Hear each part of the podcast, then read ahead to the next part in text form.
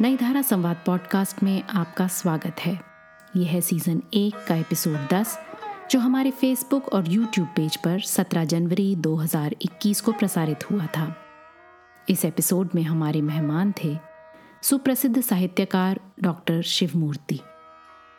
इस साक्षात्कार में शिवमूर्ति जी ने कहानी लिखने की प्रेरणा और किरदारों को गढ़ने की अपनी प्रक्रिया पर विस्तार से चर्चा की। शिवमूर्ति जी से बातचीत की। हमारे सूत्रधार हिमांशु वाजपेयी ने। आइए सुनते हैं यह खास बातचीत।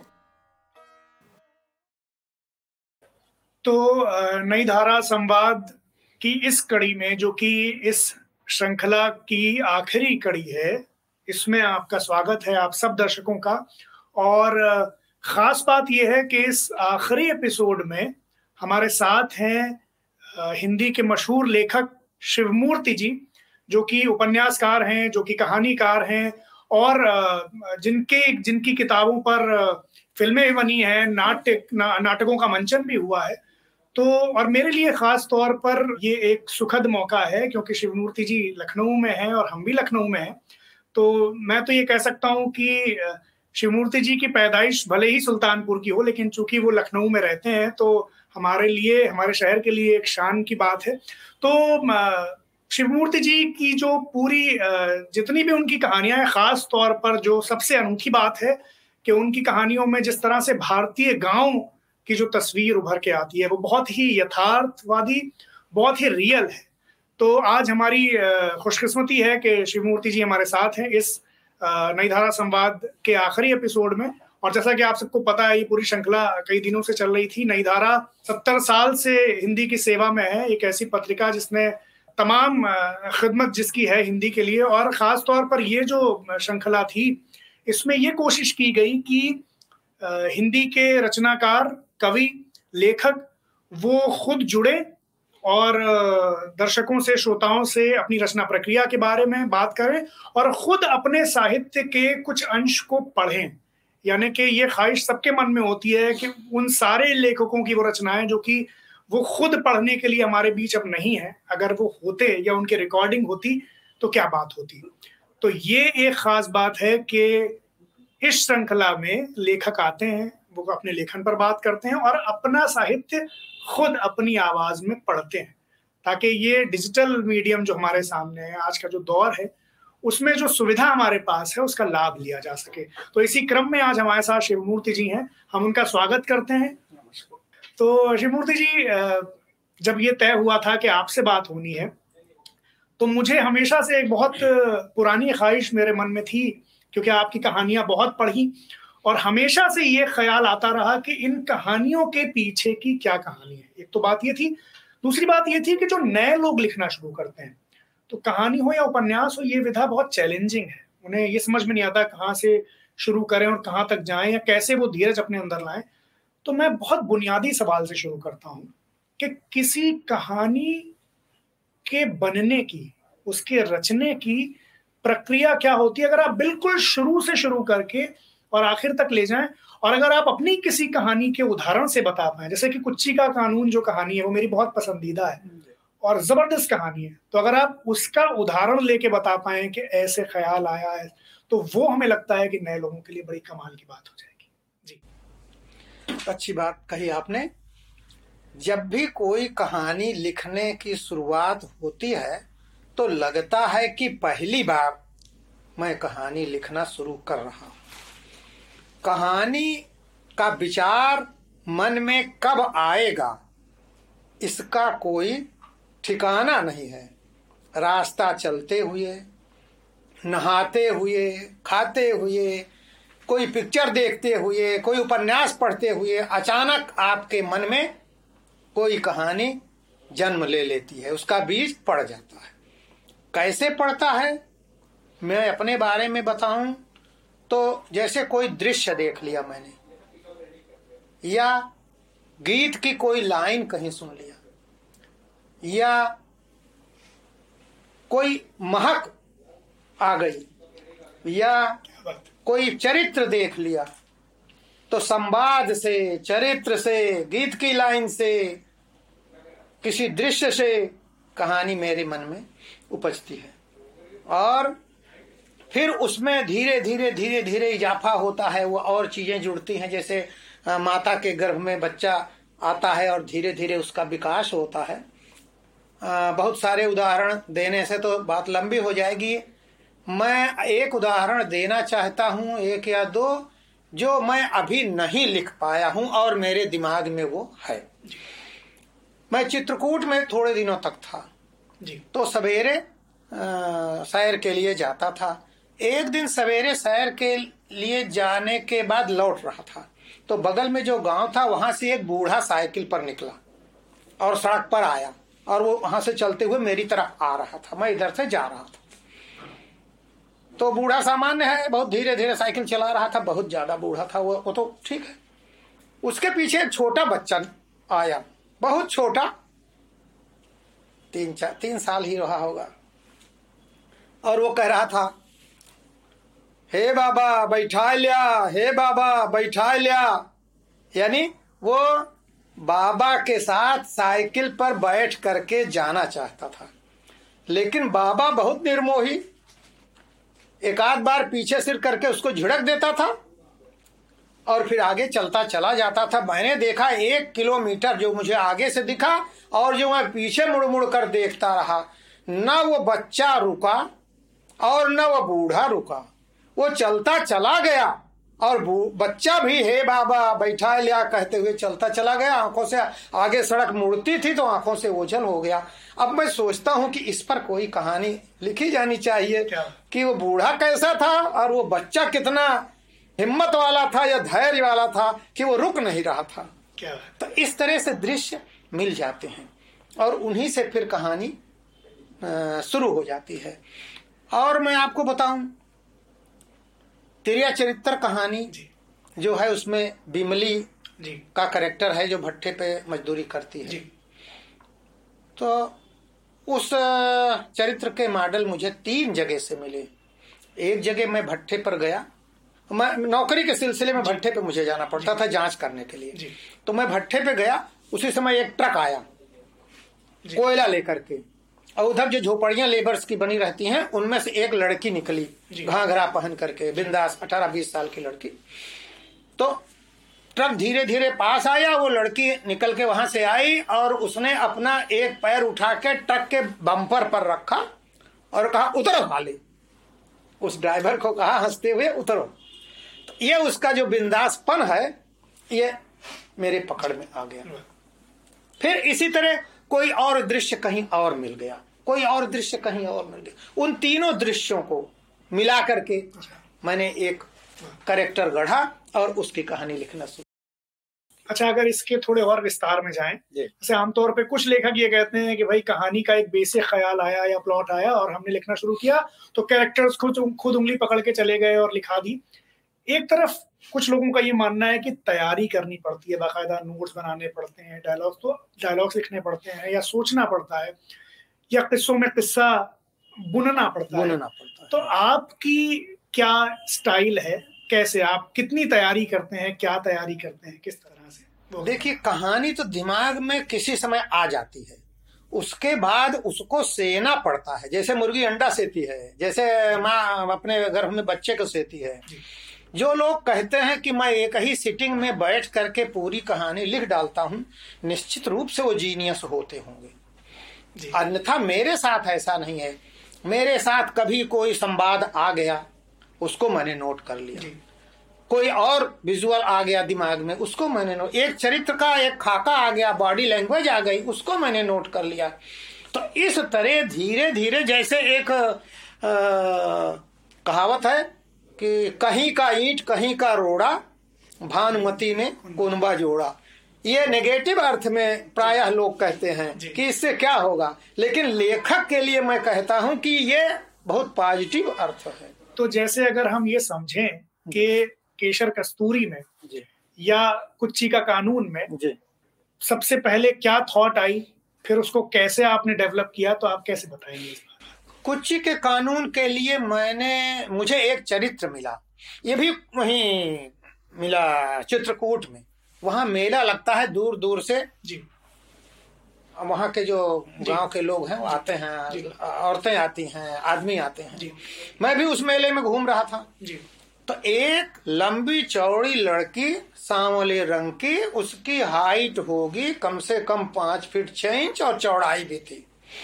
और बहुत ही अ, मतलब धाकड़ चाल से चलते हुए वो चली जा रही थी। माला भी पहन लिया था पान भी खा लिया था रुमाल भी लटका लिया था और उसके आगे पीछे और तीन चार लड़कियाँ थी। तो मैं उसको देखने लगा। तो आई वो गोलगप्पे की दुकान पे। उसने गोलगप्पे खाए ये वो वो मेरे ख्याल सात आठ पत्ते उसने खाए। फिर उसके बाद कहती है कि लाओ पैसा लौटाओ। तो उसने कहा कि पैसा तो अभी तुम दिए नहीं, लाओ, कितना हुआ? कहा, "अरे, क्या बात करते हो? बीस रुपया अभी हमने दिया, बाकी लौटाओ। वो विस्तार में बहुत हो जाएगा। आप ये समझिए कि उस लड़की ने दबंगई से कहा, नहीं, दो लौटाओगे तो मैं अभी तुम्हारा ठेला उलटती हूँ और मुझे देहाती समझ लिया है क्या? और उसने पैसा भी ले लिया। और तो हमने कहा तो गजब की बोल्ड। तो ये मेरे दिमाग में था।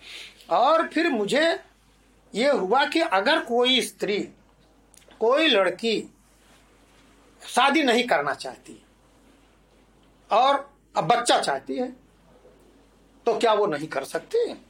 हमारा समाज इस तरह इतने सारे बंधन लगाए हुए है, ये बंधन तो हटने चाहिए। और कुछ ये बंधन शहरी क्षेत्रों में टूट भी रहे हैं, गाँव में ये क्यों नहीं टूट सकते हैं? गाँव की पृष्ठभूमि पे। तब मैंने ये कहानी शुरू की। अच्छा इसमें सर चूँकि एक ऐसी स्त्री की कहानी है जो कि जैसे आपने कहा अपनी कोख पर अपना अधिकार चाहती है और उसके लिए उस वो एसर्ट भी करती है और उसके लिए खड़ी भी होती है। हाँ। तो ज़ाहिर तौर पे जितनी स्त्री मन की जो संवेदनाएँ है वो उसके अधिकारों की जो चेतना है वो और तमाम चीज़ें हैं। तो कई बार जब ये चेतना जब आती है अधिकारों की या किसी हद तक सरोकार जिन्हें हम कह सकते हैं तो इसमें क्या होता है कई बार कहानी के लाउड हो जाने का खतरा हो जाता है। इसको हम लोग शायरी की जबान में कई बार कहते हैं कि नारेबाजी हो गई या हम्म। पोस्टरबाजी या हम्म, हम्म, या ज्ञान हो गया। तो इस चुनौती से कैसे बचे बचे कोई लेखक अगर नया लेखक है कि वो ज़ाहिर सी तौर पे लेखक की संवेदना आती है कहानी में लेकिन वो बिल्कुल लाउड ना हो और बिल्कुल घुली मिली तौर पे आए तो इसके लिए क्या तरीका अपनाते हैं? आपकी तो सारी कहानियों में अ, या तो गाँव के अंदर जो शोषण है, चाहे वो जाति का हो, चाहे वो वर्ण व्यवस्था का हो, चाहे वो धर्म का हो, या और जितनी गाँव में जो एक विसंगतियाँ हैं, गाँव के समाज में, उनको बिल्कुल जिस तरह से वो दिखाई देती है तो ये चुनौती से आप कैसे डील करते हैं? देखिए, संवेदना अगर आप प्रबल करेंगे, संवेदना को प्रमुखता देंगे, घटनाक्रम या अपने विचार को प्रमुखता नहीं देंगे तो आप इससे उबर सकते हैं। विचारधारा रहती है कहानी में, रहनी चाहिए, लेकिन उसी तरह रहनी चाहिए जैसे पानी में आप चीनी मिला देते हैं तो शरबत हो जाता है। चीनी दिखाई नहीं देती है। चीनी मिठास का काम कर रही है। चीनी नहीं रहेगी पानी में तो शरबत बनेगा ही नहीं। उसकी उपस्थिति ज़रूरी है, तभी वो एक प्रोडक्ट तैयार होगा, उसमें मिठास आएगी। लेकिन जब चीनी अगर बाहर से दिखाई देती रहेगी घुलेगी नहीं तो फिर वो शरबत नहीं बनेगा। यही स्थिति संवेदना की है। दिखाई विचारधारा दिखाई नहीं पड़नी चाहिए। रहनी चाहिए लेकिन दिखाई नहीं पड़नी चाहिए। ये है। सर इसको ज़्यादा बेहतर तरीके से समझ पाएँगे। आप कुछ हिस्सा अगर पाठ कर दें कुछ कुची का कानून से या जो भी आपने जैसे आप- जो आपने। मार्क भी किए हैं कुछ हिस्से जैसे आपने बताया था हाँ। तो पढ़ के सुना देंगे तो वो और श्रोताओं पर वो बात खुल जाएगी कि आप किस तरफ़ हाँ विचारधारा जैसे कुच्ची के कानून में। इस बात को कहने के लिए कि हमारे कोख पर मे, हमा, मेरे कोख पर मेरा अधिकार है कुच्ची कुच्ची को लोग पंचायत में जलील करना चाहते हैं उसको दंडित करना चाहते हैं उस पर इल्ज़ाम लगाना चाहते हैं कि जब तेरे पति नहीं है तो तेरे पेट में किसका बच्चा आया और क्यों आया? तो उसको उनका किस प्रकार जवाब देती है जी, जी, बिल्कुल। इसका बिल्कुल। छोटा अंश मैं आपको सुनाता हूँ। बहुत छोटा अंश है। कहानी तो बहुत लंबी है अस्सी नब्बे पेज की कहानी है तो बिना उसके संवाद बड़े मार्मिक हैं जब वो वहाँ पंचायत में बहस कर रही है। जी। तो देखिए वो पंचायत बैठी हुई है जी। और कहते हैं कि शुरू किया जाए। जी। तो लक्ष्मण चौधरी कहते हैं कि सबको पता है कि यह पंचायत बनवारी मिस्त्री मिस्त्री ने रमेश्वर भगत और उनकी पतवहू कुच्ची के खिलाफ बुलाई है। दोनों फरीक वचन दें कि पंचायत जो भी फैसला करेगी मानेंगे। ज़रूर मानेंगे। क्यों नहीं मानेंगे? बनवारी तुरंत उठकर कहता है, बनवारी नहीं पंचायत बुलाई है, बनवारी उस कुच्ची का जेठ है, बनवारी ही जगह ज़मीन हड़पना चाहता है कुच्ची का, क्योंकि उसका पति मर चुका है। तुम बोलो कुच्ची। भले ही पांडे उंगली दिखाते हैं। कुच्ची कहती है पद मानेंगे कुपद नहीं मानेंगे। तो क्या हम लोग कुपद करने आए हैं? भले ही नाराज़गी दिखाते हैं। वचन तो दे दिए बाबा कि पद मानेंगे। अगर पंच दूसरे फरीक का गुड़ खाकर कहने लगे तो कुच्ची की आँख फोड़ दो कुच्ची के कान काट लो तो कैसे मानेंगे? पंच इतने सस्ते हैं कि गुड़ पर बिक जाएँगे। पंच इतने सस्ते हैं कि गुड़ पर बिक जाएँगे। कौन कितने सस्ते महँगे बिकेगा, यह तो बिकने वाला जाने। लेकिन हमें भी पंच की जबान चाहिए कि वह न्याय करेंगे, अन्याय नहीं करेंगे। कौन तय करेगा कि न्याय हुआ कि अन्याय? धनई मिश्र पूछते हैं। आपका दिल तय करेगा, बाबा, मेरी दादी कहती थी कि जीभ की लगाम दिल के हाथ में रहने दीजिए तो कुपद नहीं होगा। भले ही पांडे कहते हैं, जो भी पंचायत में बोलेगा, वह बनवारी का गुड़ नहीं खाएगा। अब तो ठीक है। लेकिन लक्ष्मण चौधरी को कुच्ची की बात में आती बगावत की बू अच्छी नहीं लगती। वह कहते हैं, जब यहाँ रमेश्वर भगत मौजूद हैं तो कुच्ची से पूछने का क्या मतलब? उसी की कुचाल पर तो पंचायत बैठी है। जो भी सजा जुर्माना होना है, उसी पर होना है। और भुगतना है रमेश्वर को। तो रमेश्वर भगत वचन दे। रमेश्वर अग्नि अपनी जगह पर खड़े होकर हाथ जोड़ते हैं। पंच तो भगवान बराबर हैं, चौधरी साहब।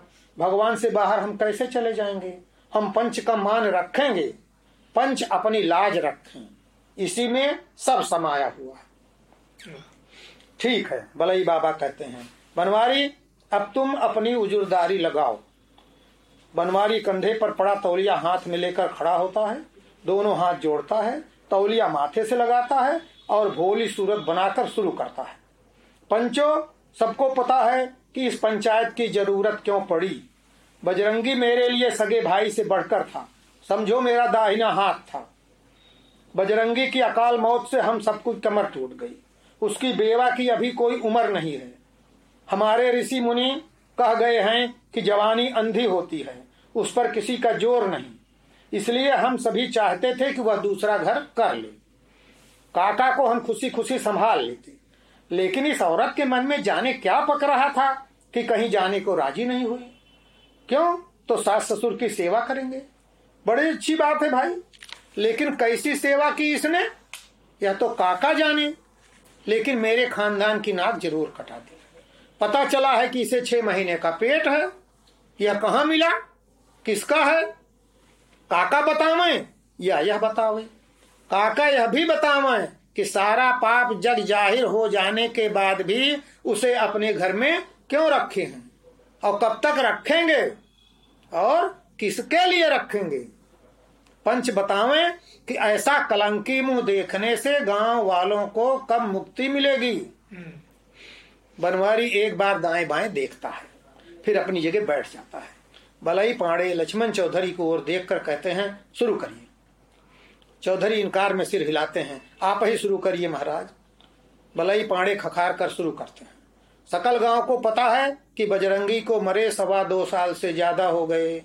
कुच्ची बताए कि क्या उसके पेट में बच्चा होने की बात सही है? हाँ महाराज, कुच्ची हाथ जोड़कर खड़ी होती है, सही है। ये बच्चा कहाँ से आया? मैंने दूसरे से बीज लिया महाराज। हे भगवान दोनों कानों पर हाथ रख देते हैं बलई बाबा। कलयुग में ऐसी बात भी सुनना बदा था। क्यों लिया दूसरे से बीज? कई कारण है महाराज। बता सारा गाँव जानना चाहता है। मुझे ज़रूरत लगी महाराज मेरा आदमी तो एक बार मरकर फुर्सत पा गया। लेकिन बेसहारा समझकर हर आदमी किसी न किसी बहाने मुझे रोज मार रहा था। मैं मरते मरते थक गई। तो जीने के लिए अपना सहारा पैदा कर रही। तो तुझे दूसरी शादी करने से किसने रोका था? दूसरी शादी कर लेती तो मेरे सास ससुर बेसहारा हो जाते बाबा। अपने सहारे के लिए इनको बेसहारा छोड़कर जाते नहीं बना। मेरा रिश्ता मेरे आदमी तक ही तो नहीं था। लेकिन तू बजरंगी की बहता है, तेरी कोख पर सिर्फ़ बजरंगी का हक बनता है। मरे हुए आदमी के काम तो यह कोख आ नहीं सकती बाबा। उनके मरने के बाद किसका हक बनता है? दूसरा मर्द करेगी तो उसका हक बनेगा। दूसरा मैंने किया नहीं तब किसका बनेगा? मेरी कोख पर मेरा हक कब बनेगा? क्या तू बजरंगी के घर का हक हकूक भी लेगी और हराम का बच्चा भी पैदा करेगी। ऐसा कैसे होगा? हक हकूक की बात तो मैंने कभी सोची नहीं बाबा। मैं तो सोचती हूँ कि जो ज़िम्मेदारी मरने वाला मेरे ऊपर डाल गया, उसे पूरा करूँ। मेरी सास पोते का मुँह देखना चाहती थी। मेरा आदमी बेटे का मुँह देखना चाहता था। उसने तो नाम भी सोच लिया था, बाल किशन। मैं खुद बेटी चाहती थी। नाम सोच रखा था, किशन कली। इस बात पर उनसे अक्सर तकरार होती थी कि पहले बाल किशन आवे, कि पहले किशन कली आवे। लेकिन किसी के आने के पहले ही वह चले गए। कुच्ची की आवाज़ भर्रा जाती है। अब मैं उनकी आखिरी चाहत पूरी कर रही वाह, दूसरे से बच्चा जन्मा कर आदमी अपने आदमी की चाहत पूरी कर रही है। तो क्या करती बाबा? वो तो जन्माने के लिए अब सड़क से लौटकर आने से रहे। और अकेले मैं जन्मा नहीं सकती थी। तो तूने हराम की औलाद से बजरंगी का वंश चलाने की ठानी है। वाह उनका चले न चले, मेरा तो चलेगा। अरे मूर्ख, वंश माँ से नहीं, बाप की बूंद और नाम से चलता है। ऐसा क्यों है बाबा? पेट में नौ महीने तो सेती है महतारी बाप तो बूंद देकर किनारे हो जाता है। इतनी दूर तैरने से पार नहीं पाएगी लड़की, तू इस गाँव की बहू है। तूने क्यों नहीं सोचा कि तेरे इस कदम से गाँव की नाक कटती है? मेरी गोद भरने से, मुझे सहारा मिलने से गाँव की नाक कैसे कट जाएगी बाबा? क्या मेरे भूखे सोने से गाँव के पेट में कभी दर्द हुआ? जेठ की धमकी से डर कर जब हम तीनों प्राणी रात भर बारी बारी घर के भीतर पहरेदारी करते हैं तो क्या गाँव की नींद टूटती है? जब यह बहाने बना बना कर मुझे और मेरे ससुर को गरियाता है, धमकाता है, मारता है तो क्या गाँव उसे रोकने आता है?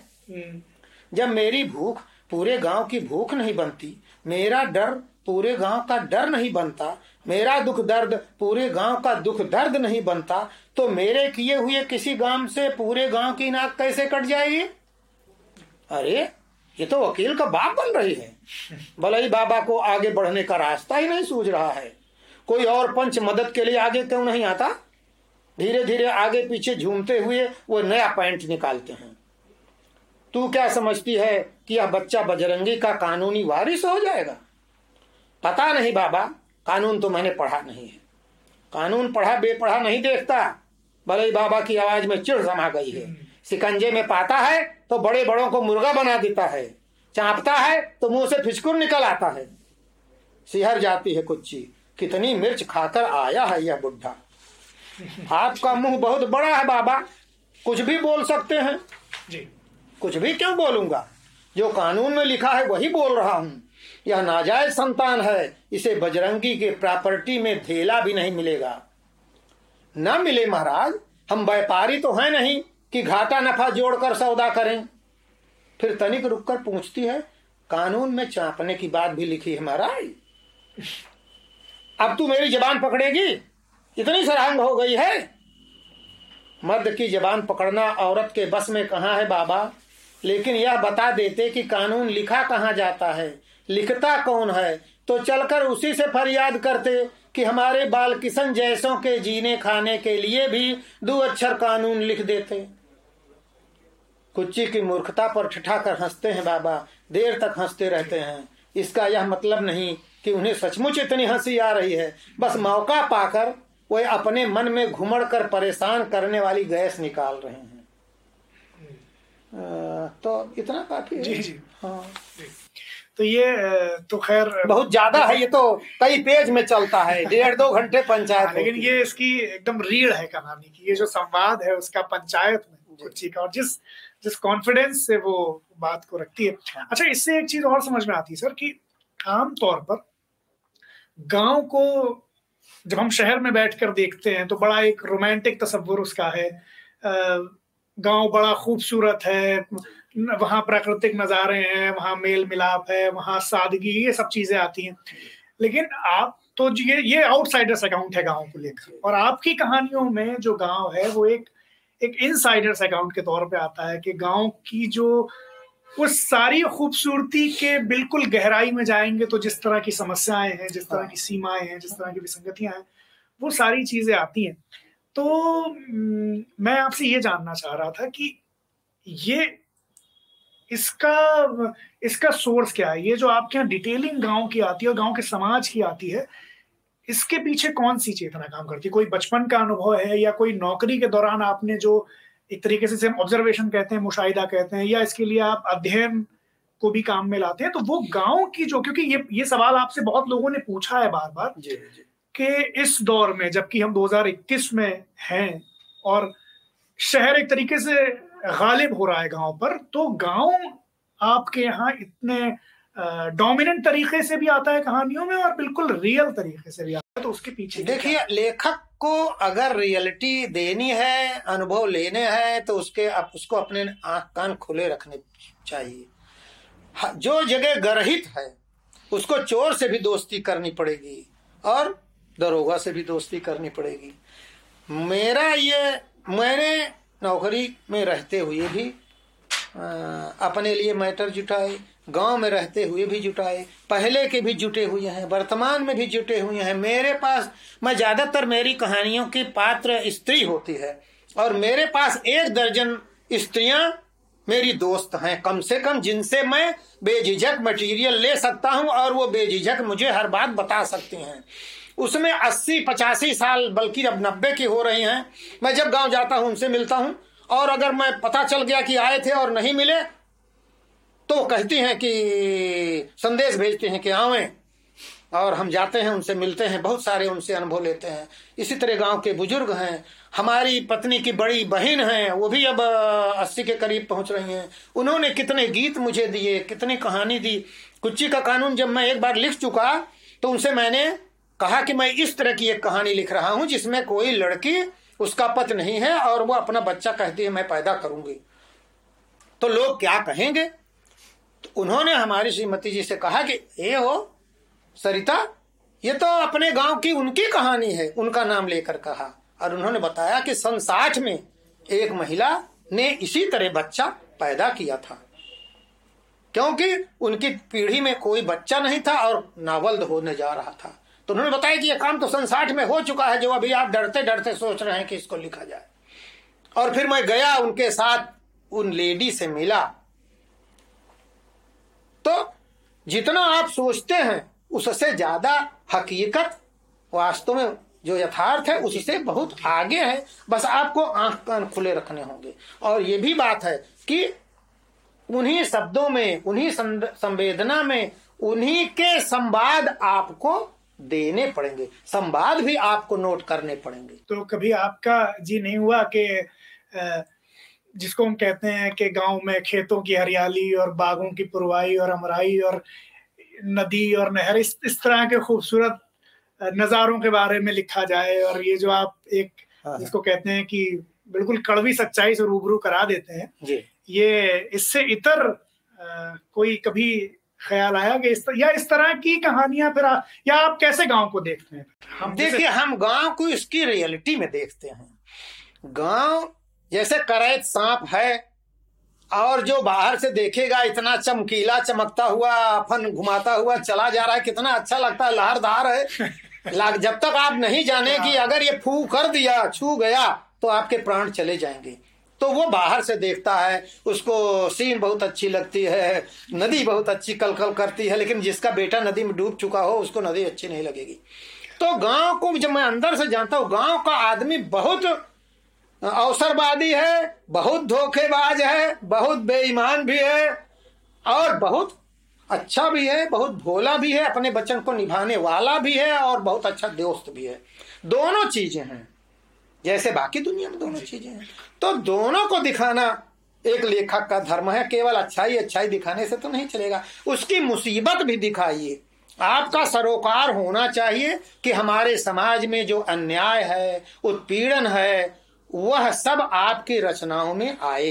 एक लेखक को खड़ा होना चाहिए उत्पीड़ित के साथ, जिसके साथ अन्याय हो रहा है, जो प्रताड़ित किया जा रहा है, उसके साथ खड़ा होना चाहिए और अन्याय के विपक्ष में खड़ा होना चाहिए अन्याय से मुकाबले के लिए खड़ा होना चाहिए। ये अगर उसके दिमाग में होगा तो वो वही लिखेगा जो मैं लिखता हूँ। वह वही कहानियाँ उसी एंगल से देखेगा जिस एंगल से मैं देखता हूँ। अच्छा ये जो आपने जहाँ खत्म किया बहुत अच्छी जगह खत्म किया अपना जवाब। इससे मुझे याद आया कमजोरों के हक में खड़े होने वाली बात। अभी आ, किसान आंदोलन चल रहा है इतना बड़ा और इतने दिन हो गए हैं लेकिन कोई असर हमारे जो हुक्मरान है उन पर नहीं हो रहा है। आपका जो नॉवेल है आखिरी छलांग उसमें आपने इस मुद्दे को जबकि आज बहुत पहले वो छपा था और उसमें जिस तरह से उठाया है तो हम चाहेंगे कि उसका कुछ अंश भी आप पढ़ें और फिर उस उपन्यास के हवाले से इस मुद्दे को आप कैसे देख रहे हैं ये बताएँ। हाँ। देखिए मैं चूँकि बचपन से खेती बाड़ी खुद किया मेरे पिताजी साधु हो गए थे जब मैं दर्जा सात में था। अच्छा तो पहले ये भी हाँ ये हाँ, थोड़ा सा तो, इस पे भी आ जाए। हाँ तो वो चले गए घर छोड़कर। घर में मैं था मेरी एक छोटी बहन थी और मेरी माँ थी। खेती बाड़ी खुद ही करना था खुद ही जुताई करनी थी बीज बोना था स्कूल जाना था। तो ये सब करने से मुझे खेती का अनुभव हो गया। पूरी तरह। मैंने ग्यारह वर्ष तक तेरह साल की उम्र से लेकर चौबीस साल तक जब तक मुझे नौकरी नहीं मिल गई मैंने खुद खेती अपनी की। तो मुझे खेती का पूरा अनुभव है। आज भी मैं अपनी खेती खुद ही करता हूँ। किस खेत में क्या बोया जाएगा, कब बोया जाएगा डेट तक तय करता हूँ। यही बैठे बैठे हमारे आम के बाग में उस पर दवा कब डाली जाएगी, सरसों में माहू की दवा कब डाली जाएगी, मैं आज भी मैं ही तय करता हूँ या हमारी श्रीमती जी तय करती हैं। तो इसलिए मुझे खेती का अनुभव है। इसीलिए मैं ये चाहता था कि किसानों को उनकी उपज का सही मूल्य नहीं मिलता ये बहुत बड़ा दुख है। तो किसानों की ज़िंदगी पे मैंने एक उपन्यास लिखा आखिरी छलांग 2007 में जो 2008 के जनवरी में नया ज्ञान उदय में छपा था। उसमें मैंने ये मांग की थी कि किसान लोग एकजुट हों अपना संगठन बनाएँ धरना प्रदर्शन करें और अपनी बात रखें ताकि उनकी जो मुसीबतें हैं दूर हों। और इसकी वजह से अंत में मैंने कल्पना किया कि एक संगठन बन गया है एक जगह धरना प्रदर्शन हो रहा है लोग उसमें बोल रहे हैं। ये मैंने तेरह साल पहले कल्पना किया था तब ये नहीं सोचा था कि एक दिन ये चरितार्थ भी हो जाएगा। लेकिन लोग कहते हैं लेखक के लिए लोग कहते हैं कि जो झूठ उसने बोले थे झूठ को कल्पना मान लीजिए जो झूठ उसने बोले वह उसके मानस के सच थे। मानस में वो सच मान रहा है या कल्पना में वो सच मान रहा है हकीकत में वो घटित नहीं हुआ है लेकिन वह सच मानकर घटित कर रहा है। तो जो सच मानकर मैंने तेरह साल पहले घटित किया कि संगठन बनेगा हड़ताल होगी एमएसपी मांगी जाएगी। उसमें एमएसपी मांगते हैं और इतना मांगते हैं कि हमें लागत से ज़्यादा मिले हमको। तो ये मैंने तब लिखा था और अभी जब इस तरह का आंदोलन शुरू हुआ तो मुझे बहुत अच्छा लगा।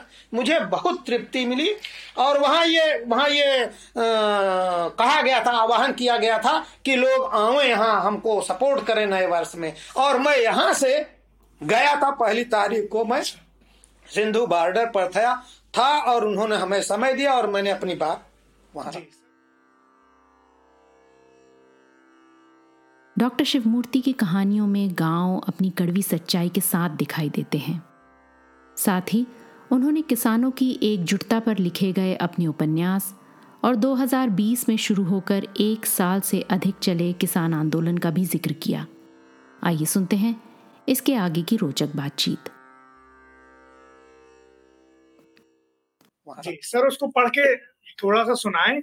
वो जो हिस्सा आखिरी छलांग का है और ताकि दर्शकों को यही पता चलेगा कि एक लेखक अपने समय के साथ कितना होता है और समय से आगे उस उसकी क्या भूमिका होगी वो एक समय से पीछे भी तय कर देता है। हाँ उपन्यास तो बड़ा है। जी, जी, मैं उसको दो छोटे छोटे अंश सुना देता हूँ। एक अंश वहाँ सुनाता हूँ जहाँ वो अपने खतरे से आगाह होते हैं कि हम हमारी किसानों की बुरी दशा के लिए कौन जिम्मेदार है। और एक अंश सुनाऊँगा कि वो कैसे एकजुट हुए हैं तब क्या सोचते हैं। दो दो मिनट के जी जी बिल्कुल। दो लोग दो करेक्टर आपस में बात कर रहे हैं। भैया खिलावन एक बात पूछे। पहलवान चाय का घू पहलवान उसके करेक्टर हैं किसान हैं। और खिलावन एक छोटी मोटी नौकरी करते हैं वो भी गाँव में उनके पड़ोसी हैं। अक्सर दोनों की दोस्ती है बातचीत होती रहती है कि किसानों का दुख दर्द कैसे दूर होगा हम लोगों का। तो कहते हैं खिलावन भैया एक बात पूछें। पहलवान चाय का घूट उतारने के बाद कहते हैं इस इलाके में 10-15 एकड़ ज़मीन वाले किसान तो चार छह गाँव में खोजने पर शायद एक आध ही मिले। सौ में 25-30 घर एकदम भूमिहीन हैं और 40-50 घरों के पास आधे से एक एकड़ तक की ज़मीन है। हमारे जैसे चार पाँच एकड़ की जोत वाले किसानों की गिनती ही यहाँ बड़े किसानों में होती है। तो जब हम पैदा करने, होने के दिन से मरने के दिन तक परेशान रहते हैं तो बाकी लोगों का गुजर बसर कैसे होता है? हमारी इस विपत्ति का कारण क्या है? तो वो कहते हैं कि हमारी इस विपत्ति का कारण कोई एक नहीं है कि झट से बता दें। तो कहते हैं, पूछते हैं, इसके लिए जिम्मेदार कौन है? बाकी जो लोग जिम्मेदार हैं, उनकी चर्चा तो बाद में। सबसे ज़्यादा तो हम खुद जिम्मेदार हैं। पूछिए कैसे? सरकार की ओर से गाँव को बिजली देने के लिए चौदह घंटे का रोस्टर घोषित है। अखबार और रेडियो आए दिन इसकी खबर देते हैं। और जब बिजली आती भी है, चार पाँच घंटे के लिए तो उसमें भी बार बार कटती है। कितनी बार कोशिश की गई कि चार छह गाँव के लोग सब स्टेशन तक चलकर अपना विरोध दर्ज कराएँ, लेकिन कई बार कोशिश की गई, बहुत कम लोग आते हैं। तो इसलिए वे लोग भी समझ जाते हैं कि ये इनके किए का कुछ नहीं है, इनसे कोई खतरा नहीं है, इसलिए डरते नहीं हैं। चीनी मिल के मालिक ने गन्ना ले लिया, तीन साल से भुगतान नहीं कर रहा है। एक बार सब लोग बड़े प्रयास के बाद गए प्रदर्शन के लिए, गोली चल गई तो सब लोग भूल ही गए कि उनका कोई बकाया है। बाज़ार का दुकानदार मिलावटी यूरिया और डाई बेचता है, सबको पता है, लेकिन उसके खिलाफ रिपोर्ट लिखाने कोई अधिकारी के दफ्तर तक नहीं जाना चाहता है। इससे सब जान जाते हैं कि ये बिना रेढ़ के हैं, केंचुए हैं, इनसे डरने की कोई ज़रूरत बात तो आप ठीक कहते हैं, लेकिन आदमी खेती किसानी देखे कि लड़ाई करने जाए, अब किससे किससे लड़े? नहीं लड़ेगा तो मरेगा, मर तो रहा ही है और जल्दी मरेगा। देश दुनिया के नक्शे से गायब हो जाएगा। जैसे सरकार की कोई रोक नहीं सकता, बहुत सारे मुद्दे हैं जिनसे लड़ना ज़रूरी है। जैसे सरकार की नीतियाँ गेहूँ पैदा करने में लागत बारह रुपए किलो आती है लेकिन गेहूँ बिकता है सात रुपए किलो। ये बारह तेरह साल पहले की बात है अब तो गेहूँ पैदा करने में पच्चीस रुपया आता है और मिलता है पंद्रह रुपया। पिछले 35 साल में ज़मीन 100 गुनी महँगी हो गई सोना 75 गुना महँगा हो गया डीजल 50 गुना महँगा हो गया जबकि गेहूँ सिर्फ़ सात गुना महँगा हुआ। सारी मंदी किसानों के लिए ही है। पिछले दिनों बजट की खबर अखबार में छपी थी। उसमें जो चीज़ें सस्ती की गई, उसमें थी कार, कंप्यूटर कोका कोला और जो चीज़ें महँगी की गई थी, उनमें थी माचिस, चाय, बिस्कुट पोस्ट कार्ड बड़े पूंजीपतियों के कारखाने में बनने वाली और अमीर लोगों के उपयोग में आने वाली चीज़ें सस्ती हो गईं और कुटीर उद्योग में बनने वाली या गरीब के काम में आने वाली चीज़ें महँगी हो गईं। जिस सरकार की नीयत ऐसी गरीब विरोधी, ऐसी किसान विरोधी हो, उसके खिलाफ गरीब नहीं खड़ा होगा, किसान नहीं खड़ा होगा तो कौन खड़ा होगा? खिलावन भाई, हम में से कितनों को पता है कि बजट किस चिड़िया का नाम है और वह कैसे हम लोगों का जीवन मुहाल करता है? बात घूम फिर कर फिर उसी जगह पहुँच रही है भैया। अरे बाज़ार के मिलावटी दुकानदार का तो पता है, चीनी मिल के मालिक का पता तो है। फर्जी मुकदमा लिखने वाले ओवरसियर का पता तो है नहर विभाग के। बिना रोस्टर के बिजली काट देने वाले इंजीनियर का पता तो है। हफ़्ते में केवल एक दिन स्कूल आने वाले प्राइमरी स्कूल के मास्टर का तो पता है। उनका आप क्या उखाड़ ले रहे हैं? जगना तो पड़ेगा, लड़ना तो पड़ेगा, ज़िंदा रहना है तो अपने मारने वालों के सामने डटना तो पड़ेगा। वरना जैसे हज़ारों जातियाँ जनजातियाँ पशु पक्षियों की प्रजातियाँ इस दुनिया से उच्छिन्न हो गईं वैसे ही किसान नाम की प्रजाति भी विलुप्त हो जाएगी। एक हिस्सा ये है छोटा सा। जी तो यही सवाल था कि नए लेखक या हम कहें कि जो लिखना चाहते हैं उनको लेकर हालाँकि टिप्स देने से लेखक बनता है इस पर भी लेकिन फिर भी चूँकि हाँ, एक हाँ। तजुर्बेकार व्यक्ति और लेखक तो क्या वो बेसिक क्वालिटीज बुनियादी चीज़ें क्या हैं जिनको एक लेखक को, नए लेखक को अपनाना ही चाहिए? देखिए, पहली चीज़ है कि आप संग्रह करिए। जो भी चीज़ देखिए अपने काम की, उसको नोटबुक बनाकर लिखिए मोबाइल में लिखिए। नए लेखक बहुत ज़्यादा जागरूक हैं, बहुत ज़्यादा सक्षम हैं। हम लोग पुरानी पीढ़ी के लोग उनको रास्ता नहीं दिखा सकते, नई पीढ़ी हम ही लोगों को रास्ता दिखाती है। फिर भी जो मेरा अनुभव है वो मैं बता रहा हूँ। पहली चीज़ तो ये कि आप मैटर इकट्ठा करने में देर मत करिए। अभी कोई बात आपके मन में आ रही है, अगर अभी आपने नहीं नोट कर लिया, सोचा कल लिख लेंगे तो कल आपके दिमाग से वो भूल जाएगी। इसलिए नोटबुक हमेशा साथ रखिए, मोबाइल में लिखिए, लेकिन मैटर जहाँ आवे, जब आवे, उसको तुरंत नोट कर लीजिए। एक बात तो ये संक्षेप में मैं कहना चाहूँगा।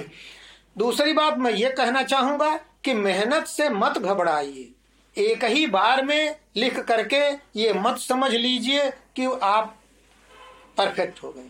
परफेक्शन एक ही बार में बहुत ही जीनियस लोगों को आता होगा। ऐसे लोग भी होंगे लेकिन ज़्यादातर लोगों के साथ नहीं हो सकता। मैं तो तीन बार लिखता हूँ। एक लेखक हुए हैं आ, उनका क्या नाम है? Mark Twain. जी। मार्क ट्वेन हुए हैं। वो कहते हैं कि सही शब्द और लगभग सही शब्द में उतना ही अंतर है जितना सूरज और जुगनू में है। कहा सूरज और कहा जुगनू? सही शब्द और लगभग सही शब्द में उतना ही अंतर है जितना सूरज और जुगनू में है। इसलिए जब तक सही शब्द न मिल जाए लगभग से काम मत चलाइए। लगभग से काम चलाने लगेंगे तो बिना मेहनत की लिखी गई किताबें बिना प्रयास के बिना खुशी के पढ़ी जाती हैं ये भी किसी ने कहा है। और आइजक सिंगर ने ये कहा है कि कचरे का डिब्बा लेखक का सबसे बड़ा दोस्त होता है। यानी कि लिखते जाइए फाड़ते जाइए उसका पेट भी भरना है जो मेज के नीचे कचरा वाला डिब्बा रखा है। अगर आप उसका पेट शाम तक कुछ ना कुछ नहीं भरेंगे तो वो उपवास करेगा। उसको भरना है यानी आपको लिखना है और फेंकते रहना है सही शब्द की तलाश करते रहना है। और तीसरी चीज़ कि समय किसी का इंतज़ार नहीं करता। समय किसी का इंतज़ार नहीं करता। एक रोमन कवि हुए हैं होरेस? उनका एक चार भागों में कविता की किताब है ओडेस करके। वो ईसा पूर्व तेईसवें शताब्दी में उन्होंने लिखा था। उन्होंने एक शब्द कॉइन किया था आ, आ, उसका क्या नाम है? आ, उन्होंने कहा था कारपे डाइम। कार्पे डाइम माने प्लग द डे। दिन को पकड़ लिया आज को पकड़ लीजिए। यानी आज का पूरा उपयोग कर लीजिए टुमारो पे कल पे आने वाले कल पे। जितना कम से कम संभव हो उतना विश्वास करिए उतना फेथ करिए। यानी कि कल के भरोसे मत रहिए। जब तक आज आप बात कर रहे हैं बहुत ज़्यादा समय बीत चुका है। ये उन्होंने उस समय कहा है ये मैं नए लेखकों के लिए ज़रूर इसलिए कहना चाहूँगा कि मैं भुक्त भोगी हूँ नौकरी के चक्कर में पड़ा रह गया अब जाके ये सारी बातें समझ में आ रही हैं तो ये भी मैं नए लेखकों के क्या आपने तो इतनी सारी अच्छी कहानियाँ जो यादगार कहानियाँ हैं त्रिया चरित्र है कसाई बाड़ा है कुच्ची का कानून है केशर कस्तूरी है ये सारी कहानियाँ हैं और उपन्यास आपके। एक चीज़ जो मैं जल्दी जल्दी क्योंकि इसके बाद हमें सवाल लेने हैं। जो। दर्शक हमें देख रहे हैं इस वक्त यूट्यूब से और लाइव मैं ये ज़रूर जानना चाहूँगा कि अगर हम किसी हालिया घटना को जैसे अभी इतना कुछ हमारे इर्द गिर्द हो रहा है तो ज़ाहिर तौर पर वो सब चीज़ें आती हैं अपने समय की सारी चीज़ें आती हैं साहित्य में। अगर हम किसी घटना को बनाते हैं साहित्य का या कहानी का या उपन्यास का विषय तो उसमें क्या चीज़, अगर एज इट इज़ हम किसी घटना को रख देंगे तो क्या वो बनती है कहानी या उसमें कुछ ऊपर से कुछ चीज़ें डाल या वो क्या तरीका है जो किसी रियल इवेंट्स को, किसी रियल इवेंट को कहानी में या उपन्यास में तब्दील कर देता है? देखिए, आपको एक मुफ़्त सारी चीज़ें नहीं मिलेंगी। आपको एक कोलाज मान लीजिए अपना ड्राइंग रूम आपको सजाना है तो उधर एक पहाड़ की पेंटिंग लगाएँगे, उधर एक नदी की पेंटिंग लगाएँगे, या इस तरह से कहीं फूल रहेगा, कहीं कोई जानवर रहेगा तो उसी तरह कहानी में भी आपको दस पेज में एक दुनिया खड़ी कर देनी है। एक एक आपको ग्लिप्स दे देना है एक किसी दुनिया का है ना किसी व्यक्ति का। तो इसलिए आपको उसमें कल्पना मिलानी पड़ेगी। बिना कल्पना के सोना और सुहागा दोनों मिल करके ही चमक पैदा होती है। तो कल्पना का बड़ा महत्व है। नई धारा संवाद लाइव के अंतिम चरण में दर्शक अपने प्रिय रचनाकार से अपने प्रश्न पूछते हैं। अब सुनते हैं। दर्शकों द्वारा पूछे गए सवाल और शिवमूर्ति जी द्वारा दिए गए उनके उत्तर। अब हम कुछ सवाल ले लेते हैं जो हमें हमारे दर्शकों ने जो इस वक्त हमें लाइव सुन रहे हैं उन्होंने भेजी है। तो ये सूर्य नारायण जी का प्रश्न है कहानी के लिए अधिक महत्वपूर्ण क्या है प्लॉट या बुनावट? कहानी के लिए अधिक महत्वपूर्ण क्या है प्लॉट या बुनावट? जी। प्लाट भी अगर सही ढंग से प्रस्तुत नहीं किया जाएगा, बुना नहीं जाएगा तो वो यादगार कहानी के रूप में परिवर्तित नहीं हो सकेगा। कहानी क्राफ्ट है। तो जैसे क्राफ्ट में बहुत सारी बुनावट, बहुत सारे सौंदर्य बोध डालने होते हैं, प्लाट तो आपके पास रहता है। प्लाट तो समझिए चना है। एक दाना होता है चना। समझिए चना है। चना से आप कई चीज़ें बना सकते हैं। चना से सत्तू बना सकते हैं चना से लड्डू बना सकते हैं चना से और चीज़ें बनती हैं। आप जो कढ़ी औरतें बनाती हैं चने आप क्या बनाना चाहते हैं? कहानी तो विस्तार का ही हाँ।